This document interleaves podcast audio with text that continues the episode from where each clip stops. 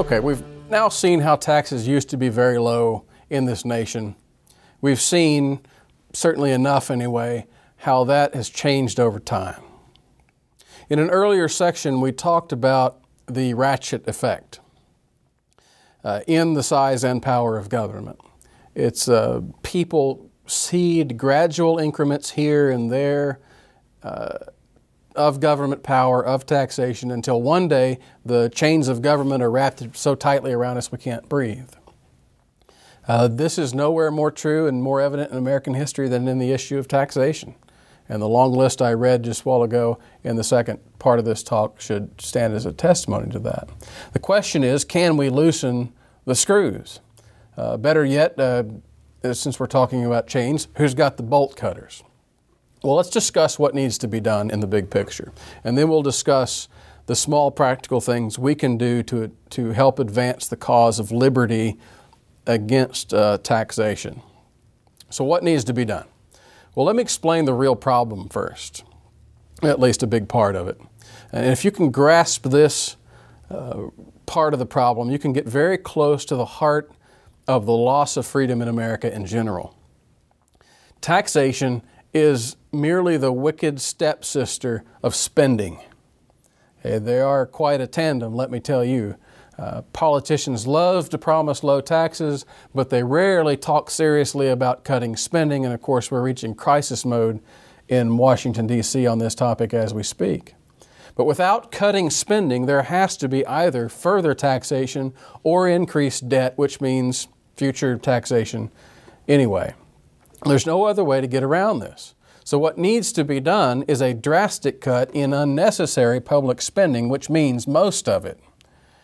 And simultaneously, as we cut that budget down, at the same time, cut down the level of taxation to match it and then leave it alone.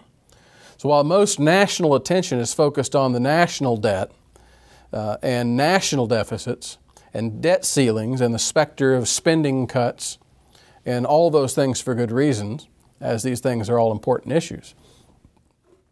Uh, that's merely the national problem. I want to talk about local spending and waste and local waste, things that get much less emphasis even by those people who follow politics closely.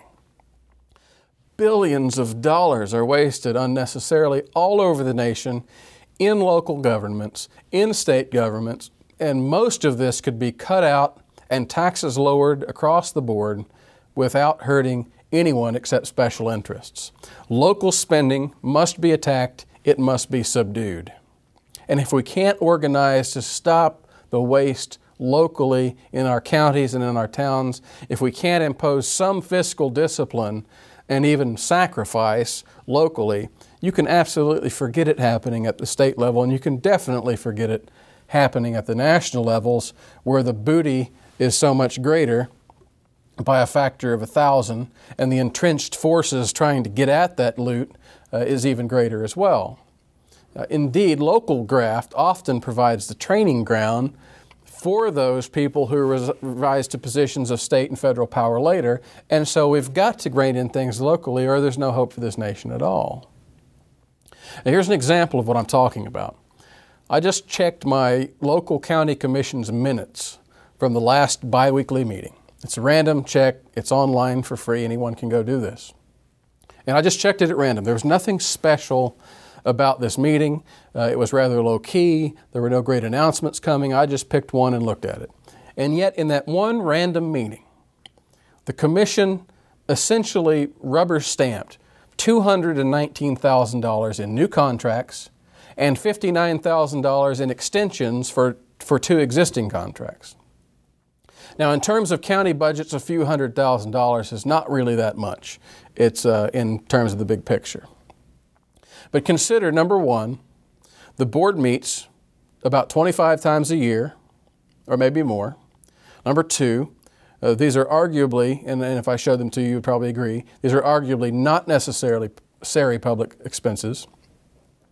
Uh, that there are also other projects going on uh, arguably also unnecessary, which have a price tag in some cases of tens of millions. And number four, we're still living with the effects of a great recession and we're on the precipice of a new one.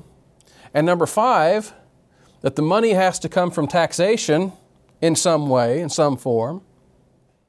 And number six, that much of the tax money goes to contractors who are from outside of our county, so the money doesn't even stay here.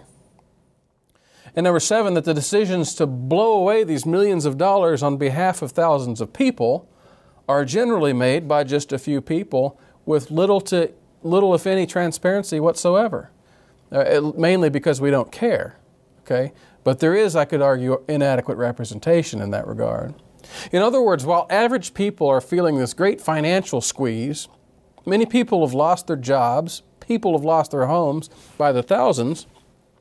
Local government officials are spending almost whimsically, without a second thought, without blinking, with little to no input from the public in regard to the budget.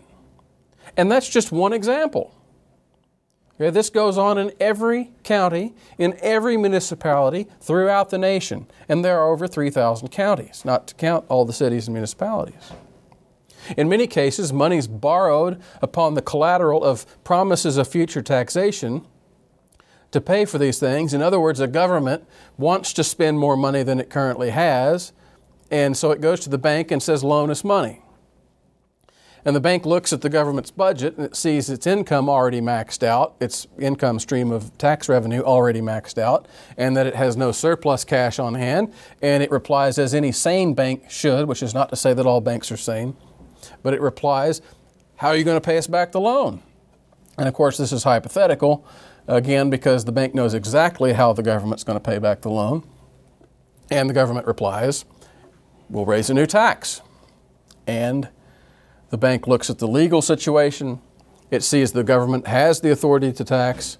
It uh, has the force to collect the tax, which is to say, it has the guns uh, to collect the taxes. Uh, so it looks like a pretty safe investment for the bank. And the bank, of course, stands to draw interest in the bond that it sells or that it, that it buys. Uh, by the way. And so the bank is going to collect part of those, that tax money either, and the bank is probably somewhere else besides your county also. And I'll talk about that relationship more when we cover the topic of banking. So, in other words, the government borrows money it doesn't have with uh, uh it borrows it against the promise of future taxation.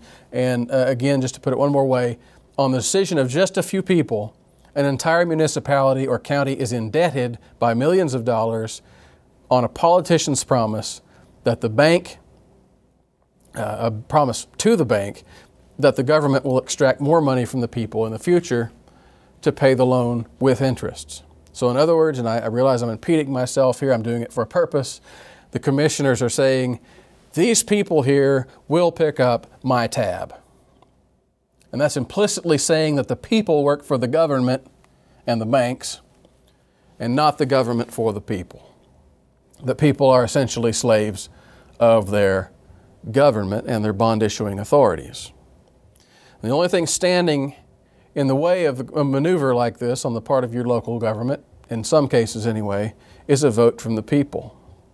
Normally, people are opposed to increased debts and higher taxes and so such a deal would never fly. But the government and the interested parties, which are often school boards, teachers' unions, uh, sometimes labor unions, they've got plenty of tricks up their sleeves to get their funds. And here's how it works. First thing they do is try secrecy and quietness to keep voter turnout very low. They only publish the proposal to the minimum extent required by the law, which sometimes means publishing it in the minutes in an obscure place online and then they hold the vote in a special election, with most average people busy uh, with their lives, disinterested, complacent. Very, people even, very few people even hear about the vote, about the, the issue. Fewer people uh, even understand the issue when they do hear about it, and even fewer of them care enough to break their daily routines and go to a special election. And voter turnout can lead to terribly deceptive conclusions, especially when you see these things in the press. To illustrate, in my little county, semi rural county, on the verge of becoming a suburban county, uh, the school board over the past several years has decided to indebt the public to the tune of a collective $146 million uh, which was paid to be paid over the past decade or so. And by the way, 146 million is tyrannical sounding. It's mild compared to many other places. Tax revenues have not covered what was projected by the school board, big surprise. So a vote was required to extend the tax, which is called a SPLOST tax, a special local option sales tax, increase for a few more years. And this would cover, they say, $55 million in outstanding debts.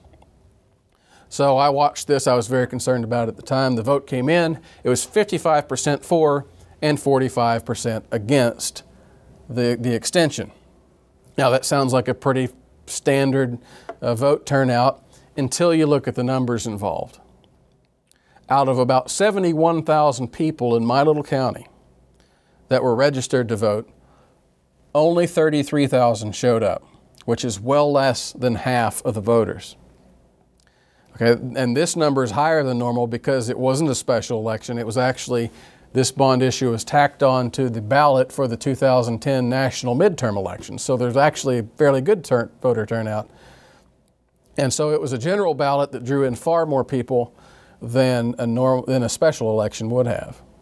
Out of those 33,000, only 31,000 actually voted on the bond tax issue.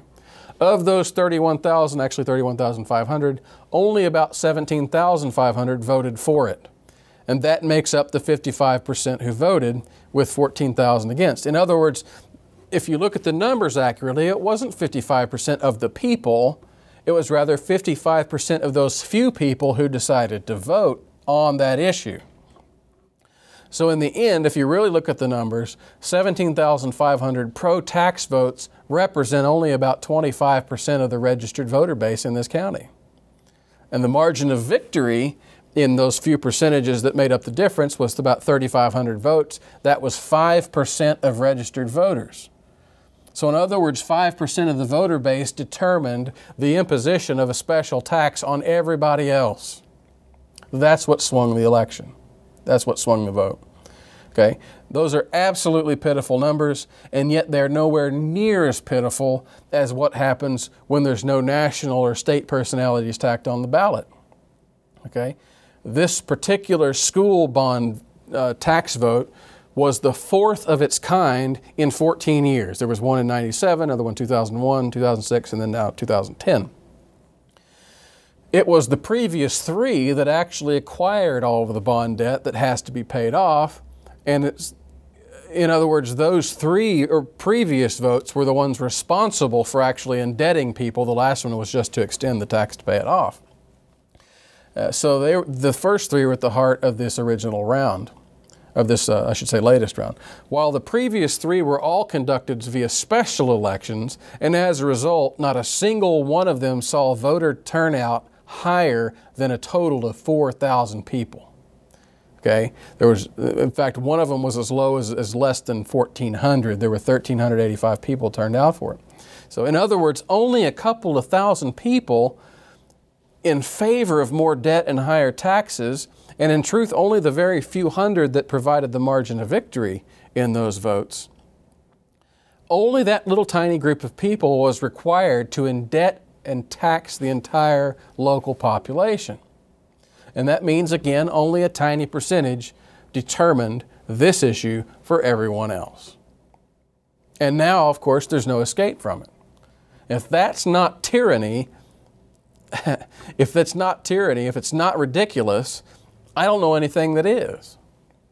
Now, I've labored through all these facts and points just to make the point that lower voter turnout favors higher taxes and greater government debt. And that's exacerbated because when the voter turnout is so low that only a few hundred votes can swing the outcome either way, uh, then it is mostly those people who stand to benefit from a raise in taxes, a raise in debts, which happens to be the teachers and the administrators and the government officials and the contractors who get the money and people in those classes. It's those people who will be in the know ahead of time who would like to keep competition, that is, other voters and taxpayers, from opposing them in the vote. And so the very people who call for the issuance of the bond and who also control the public relations in regard to it, by the way, are the very ones who wish to keep voter turnout to a minimum so that their little in group majority can swing the vote. Okay? That's one trick. It's only the first trick. Another more commonly known trick is, is also more commonly fallen for, and I wish I could educate. If I could change everybody on this one topic, I would love to do it. It's the emotional appeal. If public relations become an issue, and it always is, then you can pick your emotional appeal. If it's a tax for education, we don't call it a tax. We talk about for the children, for the kids, for a better tomorrow for our children than the one we had. And if you oppose the, the tax, then you despise children. You want us all to be uneducated, knuckle dragging hillbillies with no hope for tomorrow. And since most people can't imagine a world in which the government is uh, not by far the single central element, uh, the single central benefactor in education, people actually fall for this nonsense. Okay? Uh, if it's a tax for police or for firefighters, then you can be sure you'll hear all kinds of appeal about safety and you know mother and America and apple pie and how brave and selfless every single policeman is, always there to protect and to serve. And if you oppose more of this, then obviously you're a promoter of higher crime, of kids being hooked on drugs, of women being raped in the streets, of houses being left to burn to the ground with children inside and kittens inside, and illegal immigrants fleeing the scenes of accidents, car accidents, leaving little old ladies paralyzed for life. Okay, this is not to say that there are not great policemen and firefighters out there. Of course there are. But the romance novels that are written by the propagandists to pass more taxes and increase debts are absolutely endless, and people fall in love with them. And it's also fallacious. Now, of course, it's funny, all those people who want bonds issued to pay for their children's education for a better tomorrow, uh, they totally ignore the fact that their children will be the ones paying off those debts, along with the fat pension plans of the public officials and the teachers who called for them to begin with at some point in the future. So, some better tomorrow for the children, stuck with a huge debt. Uh, then there is the theft of hope trick. This says we're going to have to pay for this problem somehow anyway, so you might as well vote for it now. And of course, that's a false choice. In my local example, the deal was this: if, if, uh, and this was on the school bond issue, if the increased sales taxes didn't pass, the, then the county was going to go use the back door and use its authority to increase the school bond portion of property taxes anyway. And so that was thrown out there to, to the public. And since most people think a 1% sales tax is less ominous than 3.6% higher property taxes, they'll absolutely jump on the deal. And what remains unspoken is if there wouldn't, wouldn't have been any tax increase needed at all if the money hadn't been borrowed and spent and wasted to begin with when it wasn't even necessary to begin with. Okay, another trick deals with PR and public ignorance. Uh, perhaps the voters will turn out. And so the big spenders and the people who stand to benefit from a vote like that have to make their expenditure look like a good thing on the ballot. Again, it's more of this, this uh, public relations involved. So the very way in which the bond issue is represented on the ballot becomes of great interest to them.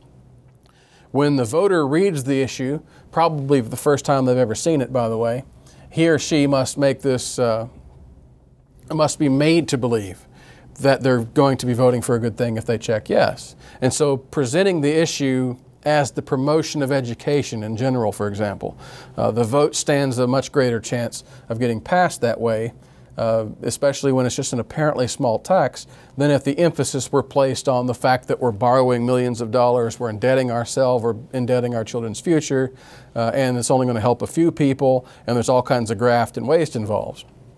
Indeed, the, the amount of, of debt may not necessarily even be legally required to appear on the ballot. Okay, nothing is mentioned of even the alternative increase in property taxes or anything else to do with the vote. And so most voters who see that for the first time are essentially uninformed. They are functionally misinformed because of what's left out while they're standing there at the ballot box. Now, we'll be talking a whole lot more about uh, local bond issues and local taxation in the future in this project and giving you specific tips on how to avoid the, the tricks that are used and, and you know, identify who the spenders and the people who stand to benefit from this are. Uh, we'll talk about the tactics and all the stuff that we can use to confront those people and expose them and hopefully to stop them. But for today, I just wanted to introduce the basics of what's going on in every county in the nation.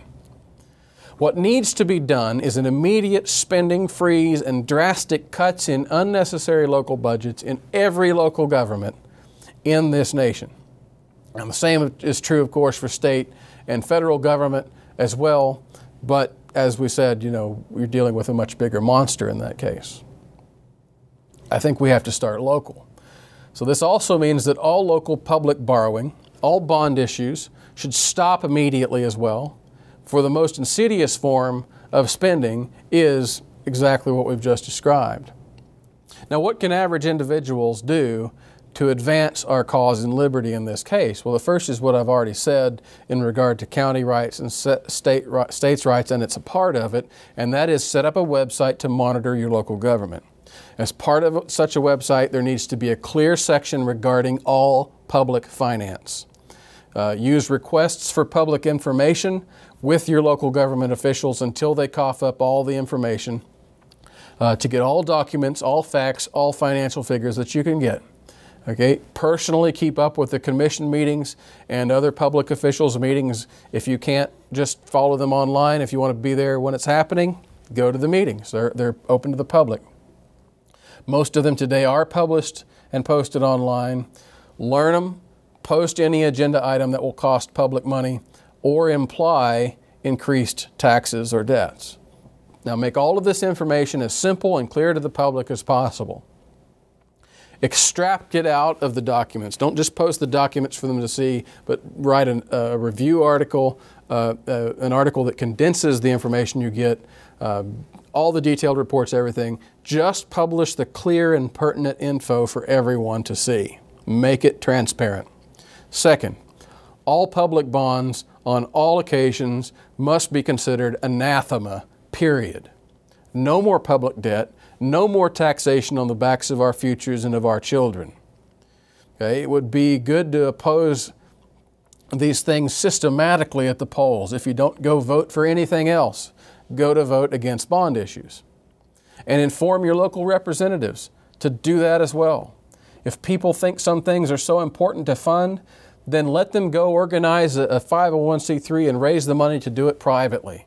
If it's important and beneficial to society, someone will donate for it. If it's worth doing, the money will not be hard to come by. Forcing everyone to pay for services that only some use, uh, especially paying for it into the future generations, is absolute tyranny, and we've got to view it as that. Third, if you profit from public contracts, especially based on bond issuances, then you should stop especially if you're a Christian. If you've greatly enriched your business and yourself on such things, then you should consider yourself in the position of Zacchaeus, and you should say, If I have defrauded anyone, I'll pay it all back fourfold. And you should pay restitution.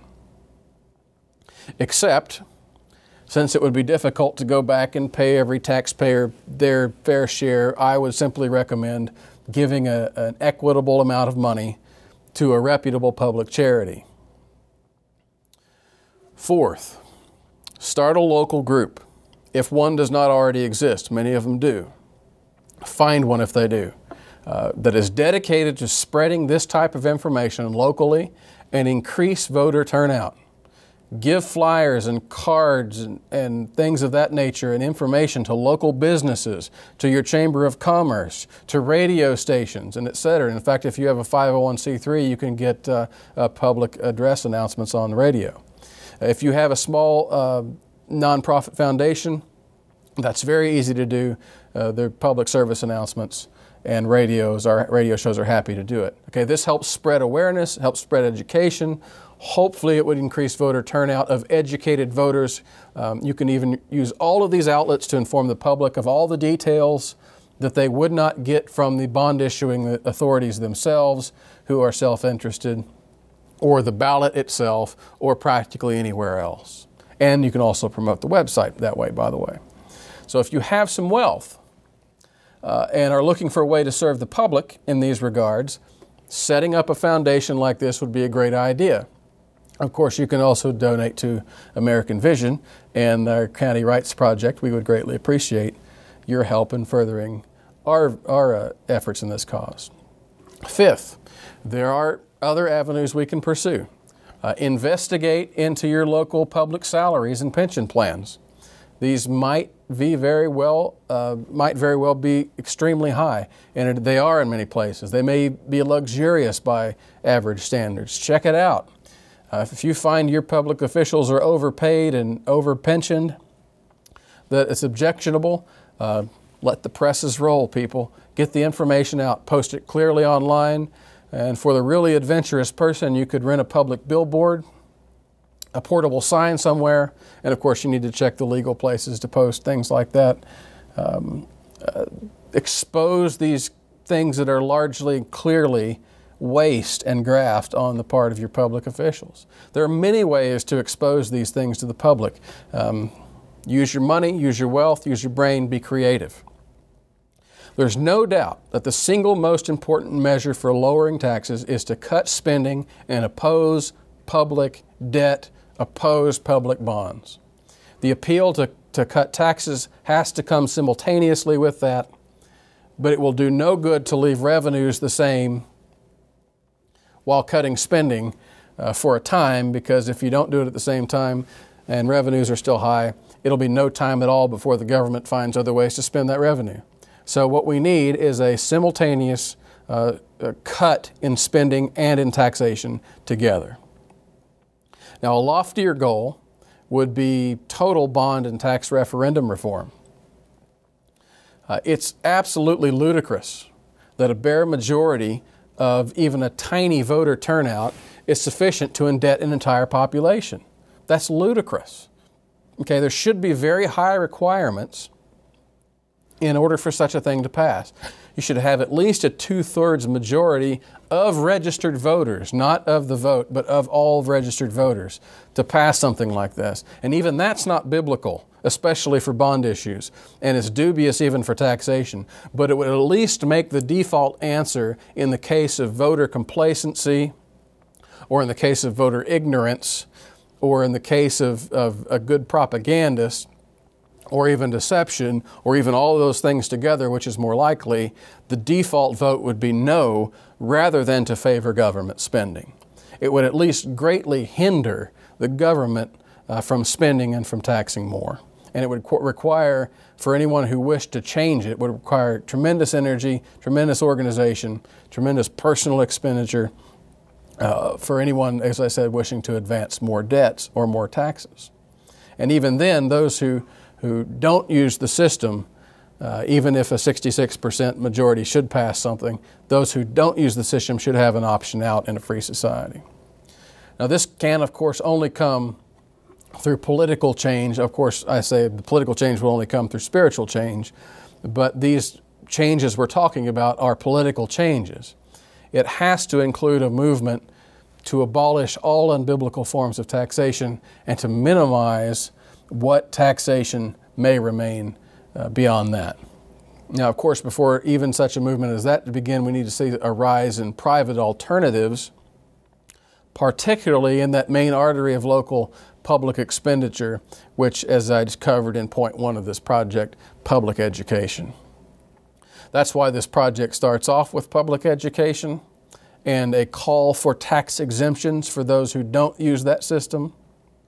Then it moves on to privatizing social insurances, you know, old age insurance, health insurance, things of that nature. There is no reason society could not also privatize its police and fire and even EMT services, or at least privatize and contractualize the way that they're funded. These few things would negate an enormous chunk of public expenditure. Taxes would be slashed uh, by biblical proportions. And in the meantime, there would be uh, no viable, sustainable political pressure toward cutting and spending taxes if we don't first pull our kids out of public schools and see public institutions of that nature as the evil that they are. If we don't establish our kids in our own homes, if we don't establish our own future funds and insurances, take care of our own families and parents in these regards. Okay, those are the things that we can do as average individuals that we have to do in order to establish the moral high ground for a call for future political changes.